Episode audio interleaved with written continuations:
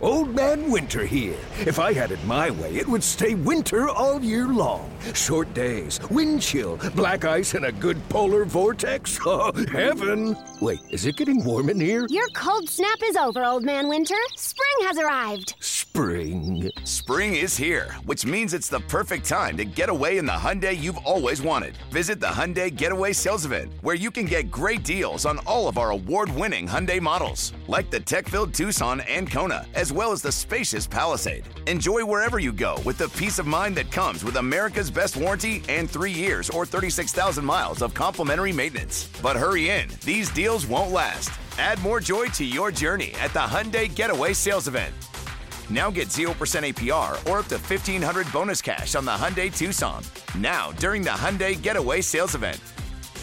Offers end soon. Call 562 314 4603 for details.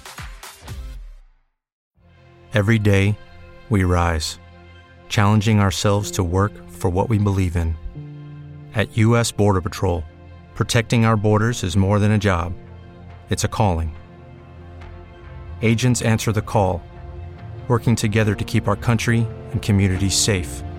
If ready for a new mission, join U.S. Border Patrol and go beyond. Learn more at cbp.gov/careers. Muy buenas a todos y bienvenidos a un nuevo episodio de The Hustle Podcast en el que vamos a hablar de Los Ángeles Lakers y de su reciente mejora. ¿Es real? ¿Es un espejismo? ¿Se debe a la dificultad de los rivales? Vamos a ello.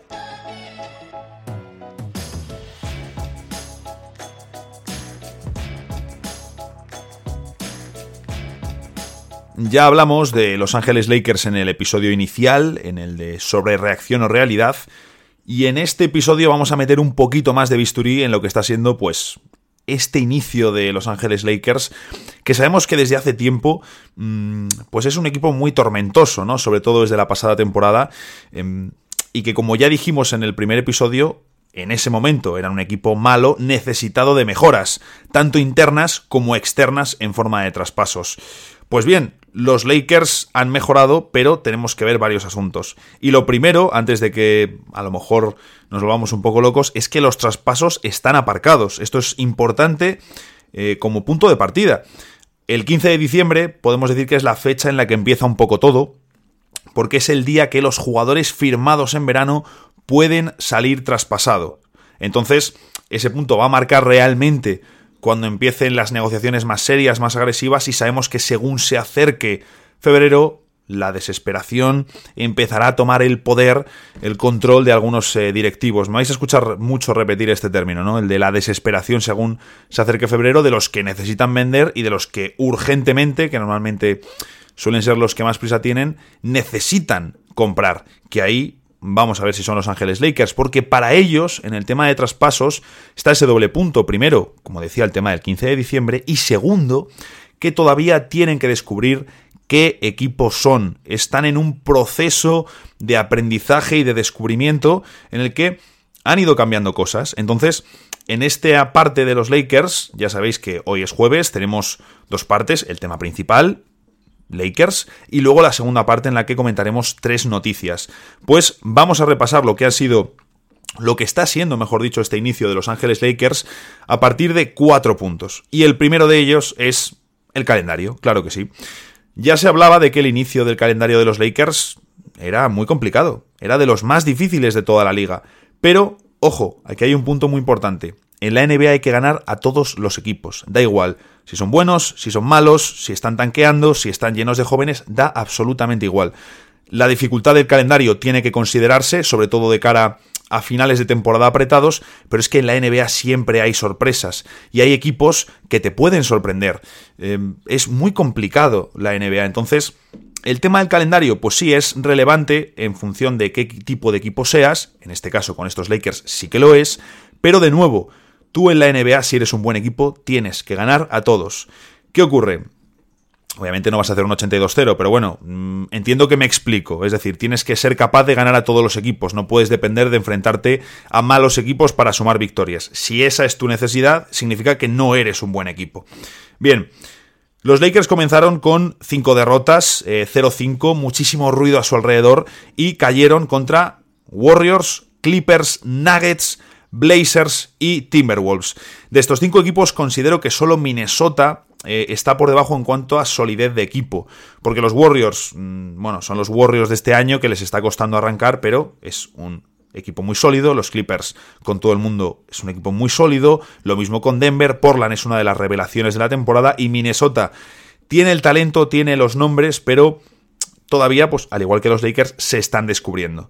Después de esas, cinco derrotas, llegan eh, dos victorias eh, balsámicas, necesarias, obligatorias, contra Denver Nuggets y New Orleans Pelicans en noches en las que tanto Denver como New Orleans tenían las plantillas al completo, así que tiene mucho mérito que los Lakers consiguiesen victorias ante equipos que están llamados a ser mejores que ellos en la conferencia oeste. Muy importante esto. Pero después de esas dos victorias llegó otro tremendo jarro de agua fría con cinco derrotas seguidas, otra vez.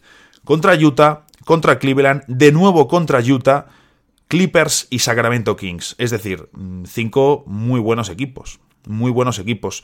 Eh, especialmente dolorosas fueron las dos últimas. Eh, la de Clippers, porque bueno, había bajas en el equipo rival de Los Ángeles. Y luego Sacramento Kings, que ahí estaba en los inicios de su mejor juego de esta temporada. Los Kings, por favor, mantenedos así, que necesito hacer un episodio de vosotros me están gustando mucho los Kings. Algo que, mm, la verdad, nunca pensé que hubiese dicho en cualquier momento de mi vida. Si en algún momento de mis años anteriores me hubiesen dicho eh, lo típico de, oye, una frase para que sepan eh, que te tienen secuestrado, seguramente hubiese elegido me estoy divirtiendo o estoy disfrutando con los partidos de los Sacramento Kings. Así que este año por primera vez se puede decir y todo seguidor de los Kings que esté escuchando seguro que está disfrutando mucho con el equipo en este inicio de temporada. Volviendo a los Lakers, que voy por las ramas, el asunto es que esas cinco derrotas son muy duras, eh, suponen un jarro muy jodido para el equipo, y entonces llega eh, la que ha sido hasta ahora la mejor victoria de la temporada contra los Brooklyn Nets y con un Anthony Davis eh, espectacular, espectacular. Vamos a hablar, por supuesto, de Anthony Davis. Y luego vienen otras dos victorias, ahí consiguen una racha de tres triunfos.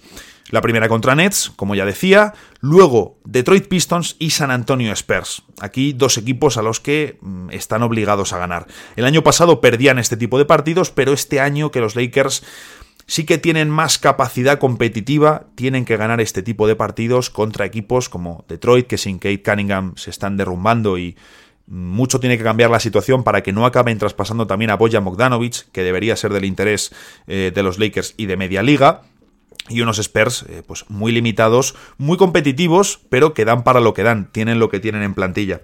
Bien, entonces han sido cinco derrotas de inicio, dos victorias, otras cinco derrotas y racha de tres victorias que, bueno, parecía que solo faltaba sacar el confeti. Y la última derrota ha sido contra los Phoenix Suns. Si estoy grabando esto miércoles 23 de noviembre, pues vienen justo de perder esta pasada madrugada. Pero ojo, ha sido un muy buen partido. Estaban sin LeBron James y han terminado con un 18% en triples. Eh, esto sabemos que va a ser un mal endémico mientras no añadan tiradores a su nómina, porque no tienen. Entonces, podemos decir, no, hombre, no van a tirar todos los días 18%. Claro que no, pero es bastante más habitual que terminen en un 18, sobre todo si la defensa eh, busca permitirles el tiro exterior a que te terminen con un 40 o un 35. Así que, bueno, es que esto es algo real de los Lakers. Si fuese un 18 en un equipo con muchos tiradores diría, bueno, esto te ha pasado hoy, vamos a ver cuántos días te pasa. Pero con los Lakers es algo que se va repitiendo. ¿Qué ocurre? Los Lakers han ido cambiando. Fue un inicio bochornoso de temporada, sobre todo los primeros tres partidos fueron muy duros. Y después de ese inicio ha habido cambios, ha habido cambios. Pero también el calendario les ha ayudado a ir introduciendo esos cambios y a permitir que sean mejor equipo. En los días posteriores a que yo lance este podcast, van a jugar el fin de semana contra los Spurs por partida doble. Tienen que ganar los dos partidos. No hay excusas para no ganar a estos San Antonio Spurs. Incluso aunque Keldon Johnson haga 30 puntos o Devin Basel aparezca como está apareciendo desde el banquillo. Tienen que ganar los dos siguientes partidos, ponerse 7-11 y aproximarse, aproximarse a la zona del 50%. Bien, dicho esto, ya hemos visto el primer punto, calendario, vamos a ir a los tres siguientes, que aquí no voy a inventar nada y voy a analizarlo todo desde las tres, iba a decir tres estrellas, pero las tres supuestas estrellas de los Lakers. Russell Westbrook, Anthony Davis y LeBron James. Cada uno con lo suyo. Lo primero, Westbrook desde el banquillo. Esta decisión de Darwin Ham es algo que va a cambiar la temporada de los Lakers. Ya lo ha hecho. Es más. Se comentó la pasada temporada que se podía hacer, no salió, Westbrook y Frank Vogel nunca tuvieron buenas migas, pero con Darvin Ham es distinto. Con este entrenador sí que tiene una relación muy fluida y de mucha confianza. Lo primero que ha conseguido la decisión de Ham de mandar a Westbrook al banquillo es acabar con el foco mediático sobre Westbrook. ¿Cuánto ruido? ¿Cuánta mierda? ¿Cuántos vídeos virales habéis visto, habéis escuchado en las últimas dos semanas? Muy poquito, muy poquito. Llevamos varias semanas en las que se habla muy poco de Russell Westbrook para mal, que es a lo que estábamos acostumbrados. Lo comentaba en el primer episodio. Oye, sí que Russell Westbrook no estaba jugando bien, pero no es ni de lejos el mayor problema de los Lakers en cuanto a lo deportivo. ¿Qué ocurre? Que hay un exceso de ruido, de mierda, de gente comentando que no ha visto el partido, que eso supone una losa terrible a nivel moral para el equipo, para el entrenador, para el vestuario. Eso es terrible, eso es terrible. Y la decisión de Ham de mandar a Westbrook al banquillo ha cambiado por completo este asunto, porque ya no existe ese ruido mediático, y esto es algo fundamental. Por supuesto, está relacionado con lo deportivo. Mandar a Westbrook al banquillo permite a Ras ser Ras. ¿Qué ocurre? Cuando él juega con LeBron James, tiene que soltar la pelota, no le queda otra. Y ahí, pues pierdes lo mejor de Westbrook. No es ni una amenaza con el tiro exterior, los equipos le van a flotar, ni es un jugador de destacado movimiento sin balón. Sí, le puedes poner en la esquina, que ahí siempre ha tenido mejores porcentajes, le puedes poner a bloquear, pero ¿de verdad te traes a Russell Westbrook para hacer eso? Es una cuestión diferente que trataremos en un especial, todo lo que han hecho los Lakers desde que llegó LeBron James, desde que ganaron el título, pero mandar a Westbrook al banquillo te permite que Westbrook pueda funcionar él más como siempre ha sido.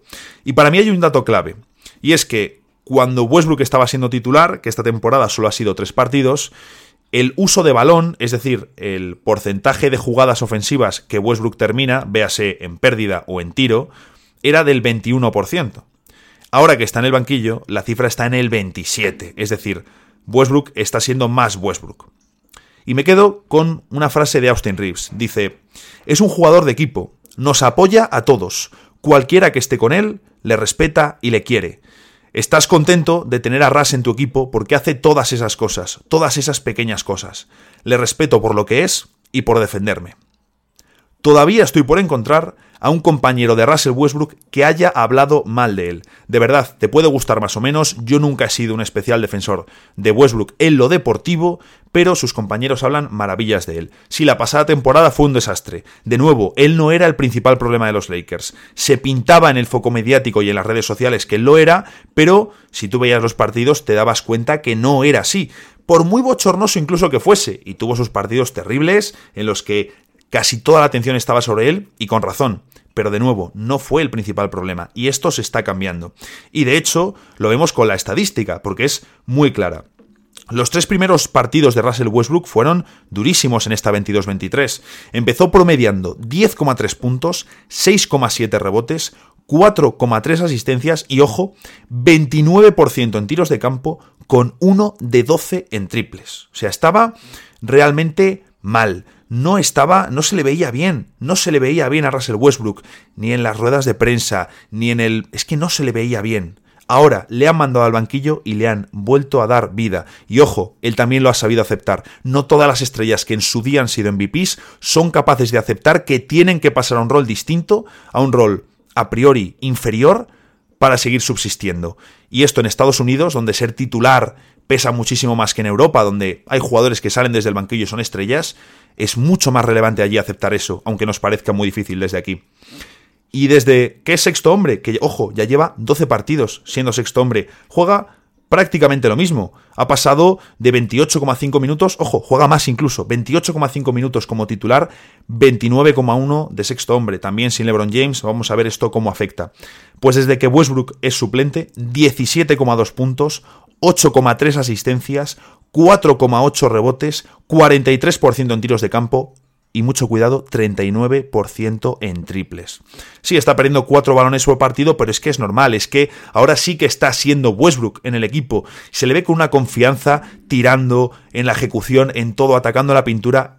Sí, sigue teniendo sus carencias, sigue siendo el jugador que es porque sigue siendo Russell Westbrook pero ahora de verdad estamos viendo más a Westbrook de lo que era antes. Y esto es una fantástica noticia. De hecho, esta versión actual de Westbrook se cuela sin duda entre los grandes candidatos para el sexto hombre de la temporada. Sí, queda mucho, no estoy diciendo, oye, Russell Westbrook va a ganar el sexto hombre del año, pero es que si miramos desde que Russ es sexto hombre, si ponemos esa estadística para toda la liga, fueron solo tres partidos, es decir, no estamos perdiendo mucho. Solo encontramos a dos jugadores que desde el banquillo estén promediando más puntos que Russell Westbrook. Benedict Mazurin, el rookie de los Pacers, que es una sensación, más de 18 puntos por partido con porcentajes excelentes, 44% en triples, y Bones Highland, que está también teniendo una fantástica temporada en Denver, casi siempre cuando hay lesiones como líder de la segunda unidad, promediando también más de 18 puntos y un 47% en triples. Jugadores que fuera del rebote... Eh, perdón, fuera de anotación tienen poco impacto. Pues Russell Westbrook en ese tramo, sí, anota un poquito menos que ellos, con porcentajes similares si miramos el porcentaje en tiros de campo, pero es que en rebotes o en asistencias eh, está mucho mejor que, que, ellos. Por lo tanto, no estoy diciendo que lo vaya a ganar, pero ojo porque ahora mismo Westbrook está entre los candidatos al sexto hombre del año. ¿Qué ocurre? Que el rendimiento del banquillo de los Lakers es muy, muy, muy limitado. Ahí aparecen dos jugadores como Dennis Schroeder y Thomas Bryan que tienen que dar mucho más.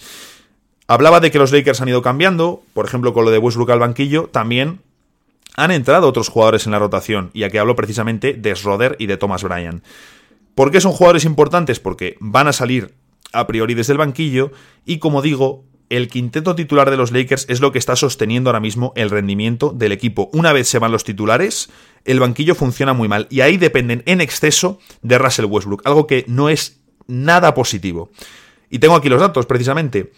Sin LeBron James, que sabemos se ha perdido los últimos encuentros, ahora hablaremos de ello, el quinteto titular de los Lakers acostumbra a ser Patrick Beverly, Austin Reeves, Lonnie Walker, Troy Brown en el puesto de LeBron y Anthony Davis. Bien, pues este quinteto, que la muestra es muy pequeña, está funcionando de forma fantástica. En defensa, le permiten al rival 76 puntos por cada 100 posesiones. Esto es una cifra de absoluta élite en la liga, es decir, no vamos a encontrar a ningún quinteto que tenga mejor registro defensivo que este, porque de hecho están en el percentil 100. En ataque, ya van peor, no llegan a 107 puntos por cada 100 posesiones, una media eh, muy baja, percentil 13, los Lakers están este año limitados en ataque, pero el balance les sale muy positivo, más 30 de diferencia contra los rivales por cada 100 posesiones. El quinteto titular está funcionando, como decimos, por la defensa sobre todo, pero ¿qué ocurre cuando este quinteto titular no está? Pues ocurre que el rendimiento de los Lakers se desploma. En defensa siguen siendo buenos, no llegan a permitir ni 104 puntos por cada 100 posesiones, pero el ataque es que es incluso peor. Anotan 100. ¿Y qué ocurre? Que el balance te sale negativo. Y ahí el quinteto ya se sitúa en el percentil 28. Bueno, el quinteto, sea cual sea la combinación de jugadores. Podemos ver a Russell Westbrook con el rookie Max Christie, a Matt Ryan, a Juan Toscano Anderson, a Wenjen Gabriel, por ejemplo también a otros jugadores pero principalmente a estos, ¿no? Y ya ahora sí tienen que entrar Schroeder y Thomas Bryan, porque necesitan ese extra y es de los cambios que han hecho los Lakers. ¿Qué ocurre? Al entrar Schroeder y Thomas Bryan, se puede caer Matt Ryan y se cae Juan Toscano Anderson, que ya pues en los últimos partidos no ha jugado, algo que entiendo, lógicamente. Y, como digo, el banquillo de Lakers depende mucho de Westbrook, tienen que depender también de Schroeder y aquí mi gran apuesta es Thomas Bryant. Espero mucho de este jugador en los Lakers y creo que como pivot anotador desde el banquillo les puede dar mucho. También está Kendrick Nunn, que está muy, muy, muy intermitente. Tiene 3-4 partidos en los que no hace nada, no se nota su presencia en cancha. Y luego tiene uno en lo que está inspirado, pero mm, me huele a traspaso eh, Kendrick Nunn. Mm, ojalá me equivoque porque tiene ahí algo que puede aportar, pero no me encaja. Bien, este era el primer punto. Como veis, en el tema Westbrook ya hemos relacionado pues ese cambio eh, de pasar de titular a banquillo, las rotaciones que ha habido distintas en los Lakers según se han ido recuperando jugadores y sobre todo esa eliminación del ruido mediático. El segundo punto, muy claro, muy claro, el señor Anthony Davis. Menudo cambio en la agresividad estamos viendo. Y me quedo aquí, si antes era una frase de Rips, con una frase del entrenador, de Darvin Ham. Muy simple además, muy cortita mentiría a todo el mundo, también a mí mismo, si dijese que no lo he sentido muy bien. ¿Y a qué se refiere? A los últimos partidos de Anthony Davis, porque la mejora de la ceja va más allá de la estadística, pero también se refleja en ella, y además de forma muy clara, porque en los últimos tres partidos de los Lakers, en todos ellos, ha superado los 30 puntos y 16 rebotes. Más de 30 puntos y 16 rebotes, algo que solo habían hecho otros dos Lakers en toda la historia, Magic Johnson y Elgin Baylor. Pero es que si miramos también las estadísticas de, Anthony Davis, vamos a ver que su rendimiento está siendo extraordinario. Cojo los últimos cuatro partidos, es decir, la racha de tres victorias y la derrota contra los Phoenix Suns. En estos cuatro partidos, Anthony Davis ha promediado 35,5 puntos, 18,3 rebotes, 2,5 tapones, 2,3 robos, 2 asistencias y un 62% en tiros de campo. Una maravilla, y eso que ni mete ni está tirando de tres. Pero es que, como decía, la mejora va más allá de la estadística. Davis es la referencia en defensa, el ancla del equipo para evitar que el rival anote, para evitar que se sienta cómodo. Y en ataque, líder, la estrella, como no le habíamos visto en muchísimo tiempo. Y esta versión de Anthony Davis, más agresivo, más protagonista, en esto pensaban los Lakers cuando hicieron el traspaso por AD. En esto pensaban, que fuese el líder del equipo, la gran estrella, mientras LeBron se acerca al final de su carrera. Y precisamente enlazamos con LeBron James, la ausencia de LeBron James, porque en los últimos partidos no ha podido jugar, es cierto que juega los nueve primeros partidos de la temporada, a un nivel bastante alto, mm, errático en el tiro exterior, pero a un nivel bastante alto, luego se pierde un partido, vuelve en otro y cinco partidos fuera. A mí personalmente el tema de lo de la ingle de Lebron me preocupa. Lleva ya un tiempo en el que no tiene una lesión grave, pero arrastra una que le tiene X tiempo tal, luego otra que le tiene mm, varias semanas fuera, vuelve y se le ve que se va tocando la zona. A mí, sobre todo, la ingle de Lebron es algo que me preocupa porque lleva ya arrastrando un tiempo, un tiempo.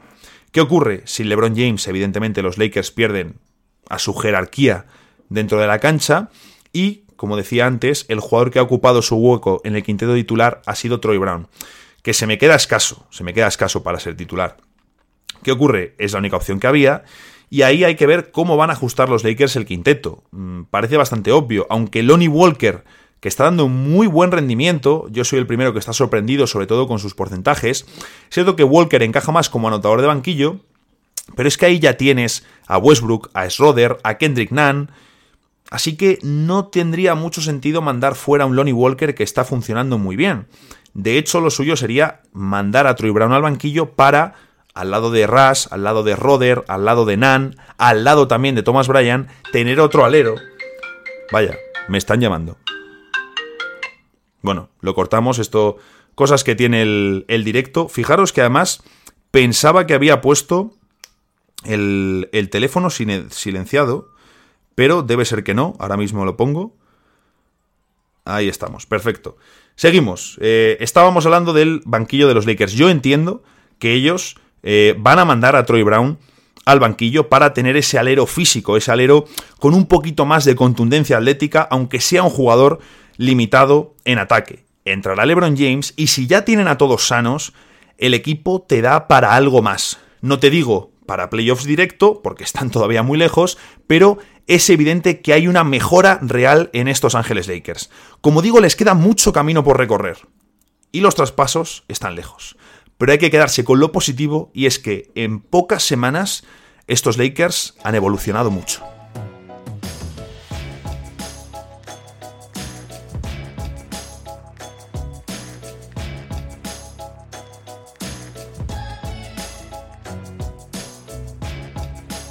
Y vamos con la segunda parte del episodio, vamos con las noticias rápidas, como os decía, tres que me ha apuntado, mm, que me han llamado la atención. La primera de ellas, Utah quiere quedarse a Lori Markkanen y a Jordan Clarkson. Jake L. Fisher, periodista que en su día generaba mucha broma por todos los rumores que sacaba, por este equipo está en negociaciones por tal, este equipo ha preguntado por este otro. Hace tres años, diría, había mucha broma sobre sus informaciones, pero hoy en día está entre los más fiables y escribe, por ejemplo, para Yahoo Sports. No sé si está fijo con ellos, me suena que también le vemos en Bleacher Report, pero es un tío que ha demostrado que eh, tiene sus fuentes y él suele informar mucho de eh, el insight de las negociaciones, ¿no? De este equipo ha preguntado por este, pero le han dicho que esto. A mí me gusta normalmente eh, leer sus informaciones. Ha dicho, como, como decía, que en Utah quieren quedarse a Markkanen y a Clarkson para los próximos años. Me encantaría, ojalá, eh, ver a Wembanyama y a Markkanen juntos en, los Jazz. Sería una maravilla, aunque a este paso no, no les va a dar para cazar al, al francés eh, ni de lejos, vaya. Sí que me sorprende lo de Clarkson, no lo de Markkanen. Lo de Markkanen, oye, me alegro, le están utilizando como referencia y, ¿por qué no? Puede ser All-Star esta temporada, Lori Markkanen. Sí que me sorprende, como decía, lo de Clarkson, porque al final es un treintañero que le han pasado de sexto hombre a titular y, joder, le han dado una vuelta interesante y está funcionando muy bien. Pero, mm, no sé, me da la sensación de que es como acelerar demasiado la reconstrucción. Lo mismo quieren hacer una reconstrucción competitiva y Danny Ainge nos sorprende en Utah. Lo mismo.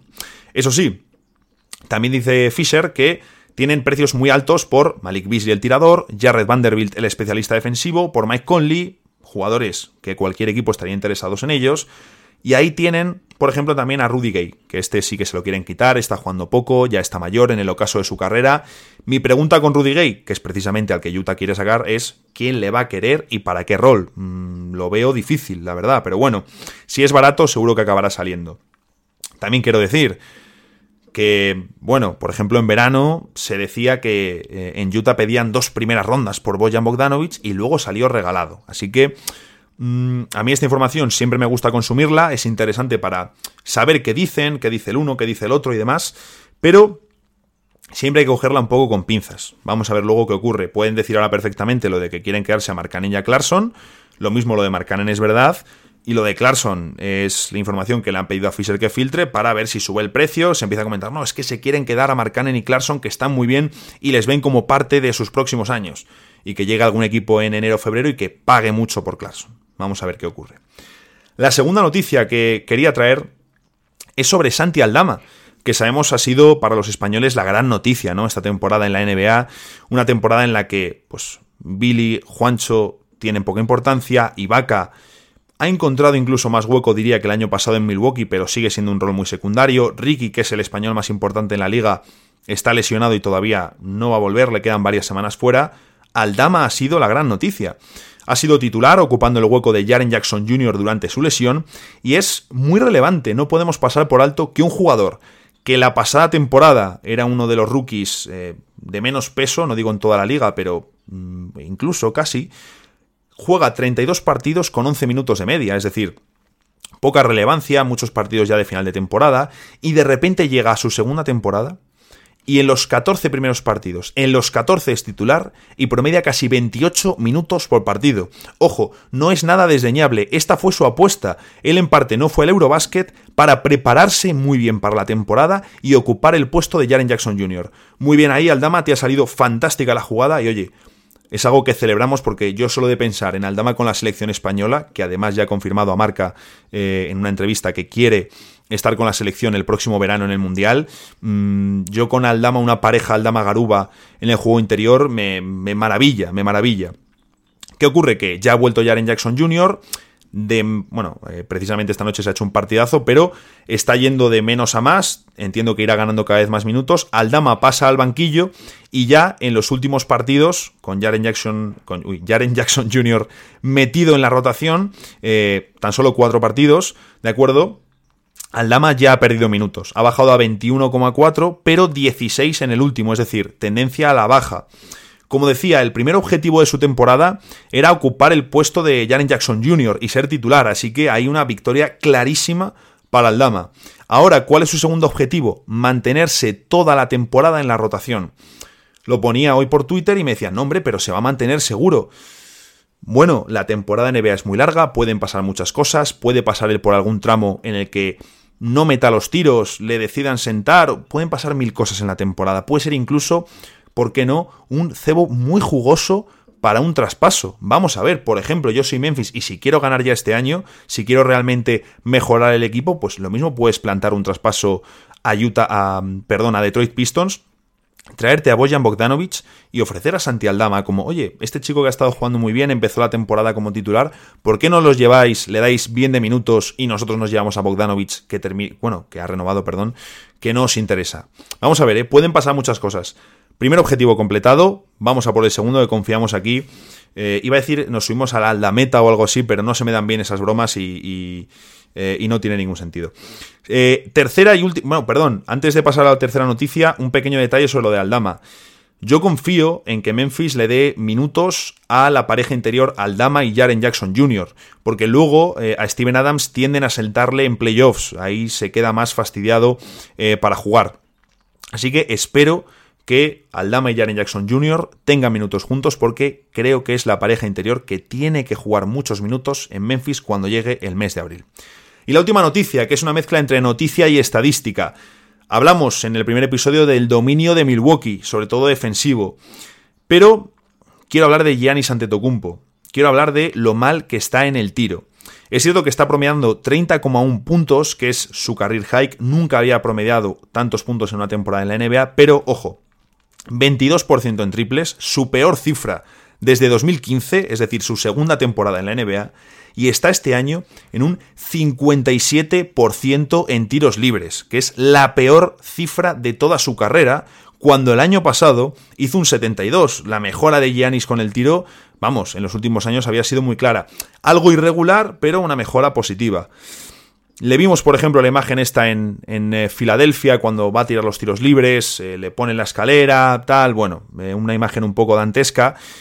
Se ve a Giannis frustrado, se ve a Giannis frustrado porque no le están saliendo los puntos fuera de la zona restringida. En la zona restringida, es decir, la zona más inmediata a la canasta, está salvaje. Ahí es el mejor de toda la NBA. Es el que más tiros tira por partido en esa zona, junto con, eh, junto con Zion Williamson, y él está en un 73% en tiro, que es una barbaridad.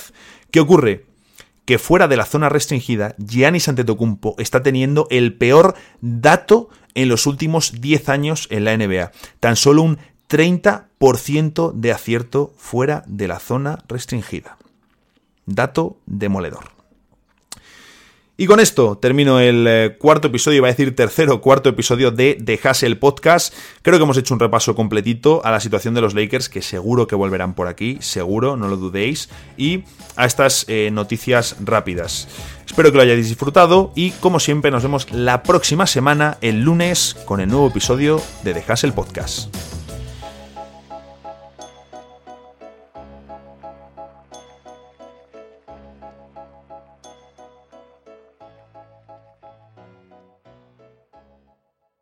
Old Man Winter here. If I had it my way, it would stay winter all year long. Short days, wind chill, black ice, and a good polar vortex. Oh, heaven! Wait, is it getting warm in here? Your cold snap is over, Old Man Winter. Spring has arrived. Spring.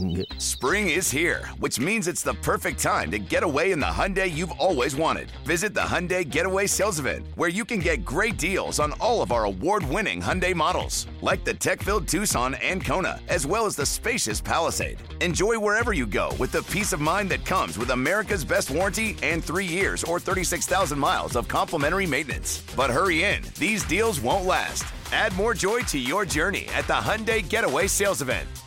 Now get 0% APR or up to 1500 bonus cash on the Hyundai Tucson. Now, during the Hyundai Getaway Sales Event. Offers end soon. Call 562 314 4603 for details.